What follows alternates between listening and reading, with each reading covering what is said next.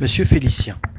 C'était un homme riche, instruit, poète spirituel, d'un caractère bon, obligeant et plein d'aménité, et d'une parfaite honorabilité. De fausses spéculations avaient compromis sa fortune, son âge ne lui permettant plus de la rétablir, il céda au découragement et se suicida en décembre 1864, en se pendant dans sa chambre à coucher. Ce n'était ni un matérialiste, ni un athée, mais un homme d'une humeur un peu légère, prenant peu de soucis de la vie future. L'ayant intimement connu, nous l'évoquâmes quatre mois après sa mort, par sympathie pour sa personne. Évocation. Je regrette la terre, j'ai eu des déceptions, mais moindres qu'ici. Je rêvais des merveilles, et je suis au-dessous de la réalité idéale que j'en avais. Le monde des esprits est bien mêlé, et pour le rendre supportable, il serait besoin d'un bon triage. Je n'en reviens pas. Quelles esquisses de mœurs spirites on pourrait faire ici? Balzac devrait être à la besogne, elle serait rude. Mais je ne l'ai pas aperçu. Où se trouvent-ils donc, tous ces grands esprits, qui ont si fort flagellé les vices de l'humanité? Ils devraient, comme moi, séjourner ici quelque temps, avant d'aller dans des régions plus élevées. C'est un pandémonium curieux qui me plaît d'observer, et j'y reste. Bien que l'esprit déclare se trouver dans une société très mélangée, et par conséquent d'esprits inférieurs, son langage avait lieu de nous surprendre, en raison de son genre de mort, auquel il ne fait aucune allusion, car autrement c'était bien le reflet de son caractère. Cela nous laissait quelques doutes sur son identité. Veuillez nous dire, je vous prie, comment vous êtes mort. Réponse comment je suis mort? Par la mort que j'ai choisie. Elle m'a plu. J'ai assez longtemps médité sur celle que je devais choisir pour me délivrer de la vie. Et ma foi, j'avoue que je n'y ai pas gagné grand-chose, si ce n'est d'être délivré de mes soucis matériels, mais pour en retrouver de plus graves, de plus pénibles dans ma position d'esprit, dont je ne prévois pas la fin. Demande au guide du médium. Est-ce bien l'esprit de M. Félicien qui a répondu? Ce langage presque insouciant nous étonne chez un suicidé. Réponse oui, mais par un sentiment excusable dans sa position, et que vous comprendrez. Il ne voulait pas révéler son genre de mort au médium. C'est pour cela a fait des phrases. Il a fini par l'avouer, amené par votre question directe, mais il en est très affecté. Il souffre beaucoup de s'être suicidé, et écarte tant qu'il peut tout ce qui lui rappelle cette fin funeste. Demande à l'esprit. Votre mort nous a d'autant plus affectés que nous en prévoyons les tristes conséquences pour vous, et en raison surtout de l'estime et de l'attachement que nous vous portions. Personnellement, je n'ai point oublié combien vous avez été bon et obligeant pour moi. Je serais heureux de vous en témoigner ma reconnaissance, si je puis faire quelque chose qui vous soit utile. Réponse. Et pourtant je ne pouvais échapper autrement aux embarras de ma position matérielle. Maintenant je n'ai besoin que de prière. Priez surtout pour que je sois délivré des horribles compagnons qui sont près de moi et qui m'obsèdent de leurs rires, de leurs cris et de leurs moqueries infernales. Ils m'appellent lâche, et ils ont raison. Cette lâcheté que, cette lâcheté que de quitter la vie. Voilà quatre fois que je succombe à cette épreuve. Je m'étais pourtant bien promis de ne pas faillir. Fatalité. Ah, priez, quel supplice est le mien. Je suis bien malheureux. Vous ferez plus pour moi en le faisant que je n'ai fait pour vous quand j'étais sur la terre. Mais l'épreuve à laquelle j'ai si souvent failli se dresse devant moi en traits ineffaçables. Il faut que je la subisse de nouveau dans un temps donné. En aurais-je la force? Ah, si souvent recommencer la vie. Si longtemps lutter et être entraîné par des événements à succomber malgré soi, c'est désespérant, même ici. C'est pour cela que j'ai besoin de force. On en puise dans la prière dit-on. Priez pour moi, je veux prier aussi. Ce cas particulier de suicide, quoique accompli dans des circonstances très vulgaires, se présente néanmoins sous une phase spéciale. Il nous montre un esprit ayant succombé plusieurs fois à cette épreuve qui se renouvelle à chaque existence et se renouvellera tant qu'il n'aura pas eu la force d'y résister. C'est la confirmation de ce principe que, lorsque le but d'amélioration pour lequel nous nous sommes incarnés n'est pas atteint, nous avons souffert sans profit, car c'est pour nous à recommencer jusqu'à ce que nous sortions victorieux de la lutte. À l'esprit de M. Félicien. Écoutez, je vous prie, ce que je vais vous dire, et veuillez méditer mes paroles. Ce que vous appelez fatalité n'est autre chose que votre propre faiblesse, car il n'y a pas de fatalité. Autrement, L'homme ne serait pas responsable de ses actes. L'homme est toujours libre, et c'est là son plus beau privilège. Dieu n'a pas voulu en faire une machine agissant et obéissant en aveugle. Si cette liberté le rend faillible, elle le rend aussi perfectible. Et ce n'est que, par la perfection qu'il arrive au bonheur suprême.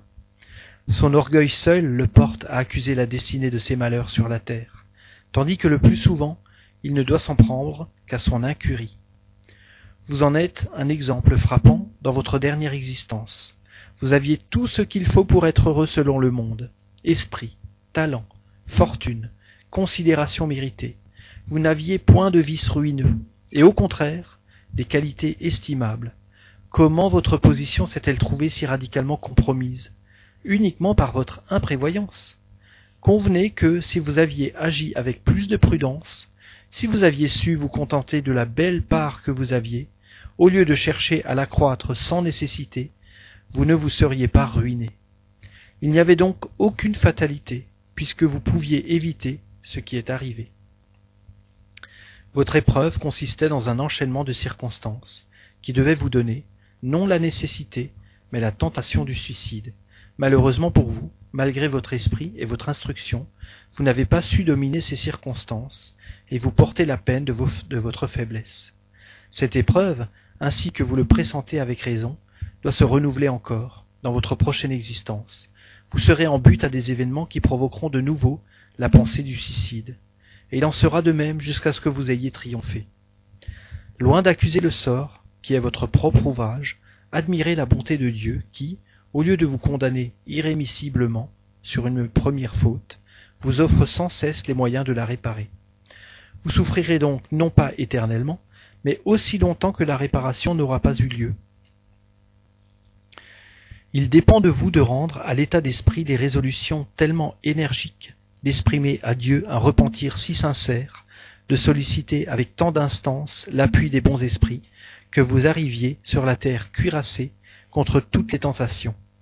Une fois cette victoire remportée, vous marcherez dans la voie du bonheur, avec d'autant plus de rapidité que, sous d'autres rapports, votre avancement est déjà très grand. C'est donc encore un pas à franchir. Nous vous y aiderons par nos prières, mais elles seraient impuissantes si vous ne nous secondiez pas par vos efforts. réponse. Merci. Oh merci de vos bonnes exhortations. J'en avais bien besoin, car je suis plus malheureux que je ne voulais le faire paraître. Je vais les mettre à profit, je vous assure et me préparer à ma prochaine incarnation, où je ferai en sorte, cette fois, de ne pas succomber. Il me tarde de sortir de l'ignoble milieu où je suis relégué ici. Félicien. Antoine Bell, comptable dans une maison de banque au Canada, suicidé le 28 février 1865. Un de nos correspondants, docteur, médecin et pharmacien dans la même ville, nous a donné sur son compte les renseignements suivants. Je connaissais Belle depuis plus de vingt ans. C'était un homme inoffensif et père d'une nombreuse famille. Il y a quelque temps, il s'était imaginé avoir acheté du poison chez moi et qu'il s'en était servi en empoisonnant quelqu'un. Il était bien souvent venu me supplier de lui dire à quelle époque je lui avais vendu, et il se livrait alors à des transports terribles. Il perdait le sommeil, s'accusait, se frappait la poitrine. Sa famille était dans une anxiété continuelle de quatre heures du soir jusqu'à neuf heures du matin, moment où il se rendait à la maison de banque où il tenait ses livres d'une manière très régulière, sans jamais connaître, commettre une seule erreur. Il avait coutume de dire qu'un être qu'il sentait en lui lui faisait tenir sa comptabilité avec ordre et régularité. Au moment où il semblait être convaincu de l'absurdité de ses pensées, il s'écriait Non, non, vous voulez me tromper, je me souviens, cela est vrai. Antoine Bell a été évoqué à Paris le 17 avril 1865 sur la demande de son ami. Évocation. Que voulez-vous? Me faire subir un interrogatoire? C'est inutile, j'avouerai tout. Il est loin de notre pensée de vouloir vous tourmenter par d'indiscrètes questions. Nous désirons seulement savoir quelle est votre position dans le monde où vous êtes, et si nous pouvons vous être utiles. Réponse Oh, si vous le pouviez, je vous en serais bien reconnaissant. J'ai horreur de mon crime, et je suis bien malheureux. Nos prières, nous en avons l'espoir, adouciront vos peines. Vous nous paraissez du reste dans de bonnes conditions. Le repentir est en vous, et c'est déjà un commencement de réhabilitation. Dieu, qui est infiniment miséricordieux, a toujours pitié du pécheur repentant. Priez avec nous. Ici, on dit la prière pour les suicidés qui se trouvent dans l'Évangile selon le spiritisme. Maintenant, voudriez-vous nous dire de quel crime vous, vous vous reconnaissez coupable? Il vous sera tenu compte de cet aveu fait avec humilité. Réponse. Laissez-moi d'abord vous remercier de l'espérance que vous venez de faire naître en mon cœur. Hélas, il y a bien longtemps déjà, je vivais dans une ville dont la mer du Midi baignait les murailles. J'aimais une belle et jeune enfant qui répondait à mon amour. Mais j'étais pauvre, et je fus repoussé par sa famille. Elle m'annonça qu'elle allait épouser le fils d'un négociant dont le commerce s'étendait au-delà des deux mers, et je fus éconduit. Fou de douleur, je résolus de m'ôter la vie, après avoir assouvi ma vengeance en assassinant mon rival abhorré. Les moyens violents me répugnaient pourtant. Je frissonnais à l'idée de ce crime, mais ma jalousie l'emporta. La veille du jour où ma bien-aimée devait être à lui, il mourut empoisonné par mes siens, trouvant ce moyen plus facile. Ainsi s'expliquent ces réminiscences du passé. Oui, j'ai déjà vécu, et il faut que je revive encore. Ô mon Dieu, ayez pitié de ma faiblesse et de mes larmes. Nous déplorons ce malheur qui a retardé votre avancement, et nous vous plaignons sincèrement. Mais puisque vous vous repentez, Dieu aura pitié de vous. Dites-nous, je vous prie, si vous êtes, si vous mîtes à exécution votre projet de suicide. Réponse non. J'avoue à ma honte que l'espoir revint dans mon cœur. Je voulais jouir du prix de mon crime. Mais mes remords me trahirent. J'expiais par le dernier supplice ce moment d'égarement. Je fus pendu. Aviez-vous conscience de cette mauvaise action dans votre dernière existence? Réponse dans les dernières années de ma vie seulement, et voici comment. J'étais bon par nature. Après avoir été soumis, comme tous les esprits homicides, au tourment de la vue continuelle de ma victime, qui me poursuivait comme un remords vivant, je, j'en fus délivré, de bien longues années, après, après, par mes prières et mon repentir. Je recommençai une autre fois la vie, la dernière et la traversais paisible et craintif. J'avais en moi une vague intuition de ma faiblesse native et de ma faute antérieure dont j'avais conservé le souvenir latent. Mais un esprit obsesseur et vindicatif qui n'est autre que le père de ma victime n'eut pas grand-peine à s'emparer de moi et à faire revivre dans mon cœur, comme dans un miroir magique, les souvenirs du passé. Tour à tour influencé par lui et par le guide qui me protégeait, j'étais l'empoisonneur ou le père de famille qui gagnait le pain de ses enfants par son travail. Fasciné, par ce démon obsesseur, il m'a poussé au suicide. Je suis bien coupable, il est vrai, mais moins cependant que si je ce, que si je l'eusse résolu moi-même. Les suicidés de ma catégorie, et qui sont trop faibles pour résister aux esprits obsesseurs, sont moins coupables et moins punis que ceux qui sautent la vie par le fait de la seule action de leur libre arbitre. Priez pour moi pour l'esprit qui m'a influencé si fatalement, afin qu'il abdique ses sentiments de vengeance. Et priez aussi pour moi, afin que j'acquière la force et l'énergie nécessaires pour ne pas faiblir à l'épreuve de suicide par libre volonté, à laquelle je serai soumis, me dit-on, dans ma prochaine incarnation. Au guide du médium. Un esprit obsesseur peut-il réellement pousser au suicide? Réponse assurément, car l'obsession, qui elle-même est un genre d'épreuve, peut revertir toutes les formes, mais ce n'est pas une excuse.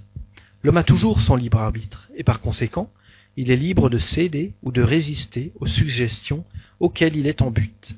Lorsqu'il succombe, c'est toujours par le fait de sa volonté. L'esprit a raison, du reste, quand il dit que celui qui fait le mal, à l'instigation d'un autre, est moins répréhensible et moins puni que lorsqu'il le commet de son propre mouvement. Mais il n'est pas innocenté, parce que dès l'instant qu'il se laisse détourner du droit chemin, c'est que le bien n'est pas assez fortement enraciné en lui. Comment se fait-il que, malgré la prière et le repentir qui avaient délivré cet esprit du tourment qu'il éprouvait par la vue de sa victime, il ait encore été poursuivi par la vengeance de l'esprit obsesseur dans sa dernière incarnation? Réponse Le repentir, vous le savez, n'est que le préliminaire indispensable de la réhabilitation mais il ne suffit pas pour affranchir le coupable de toute peine. Dieu ne se contente pas de promesses, Il faut prouver, par ses actes, la solidité du retour au bien. C'est pour cela que l'esprit est soumis à de nouvelles épreuves qui le fortifient, en même temps qu'elles lui font acquérir un mérite de plus lorsqu'il en sort victorieux. Il est en but aux poursuites des mauvais esprits, jusqu'à ce que ceux-ci le sentent assez fort pour leur résister. Alors ils le laissent en repos, parce qu'ils savent que leur tentative serait inutile. Ces deux derniers exemples nous montrent la même épreuve se renouvelant à chaque incarnation, aussi longtemps qu'on y succombe. Antoine Bell nous montre, en outre, le fait non moins instructif d'un homme poursuivi par le souvenir d'un crime commis dans une existence antérieure, comme un remords et un avertissement. Nous voyons par là que toutes les existences sont solidaires les unes des autres. La justice et la bonté de Dieu éclatent dans la faculté qui laisse à l'homme de s'améliorer graduellement, sans jamais lui fermer la porte du rachat de ses fautes. Le coupable est puni par sa faute même, et la punition, au lieu d'être une vengeance de Dieu, est le moyen employé pour le faire progresser.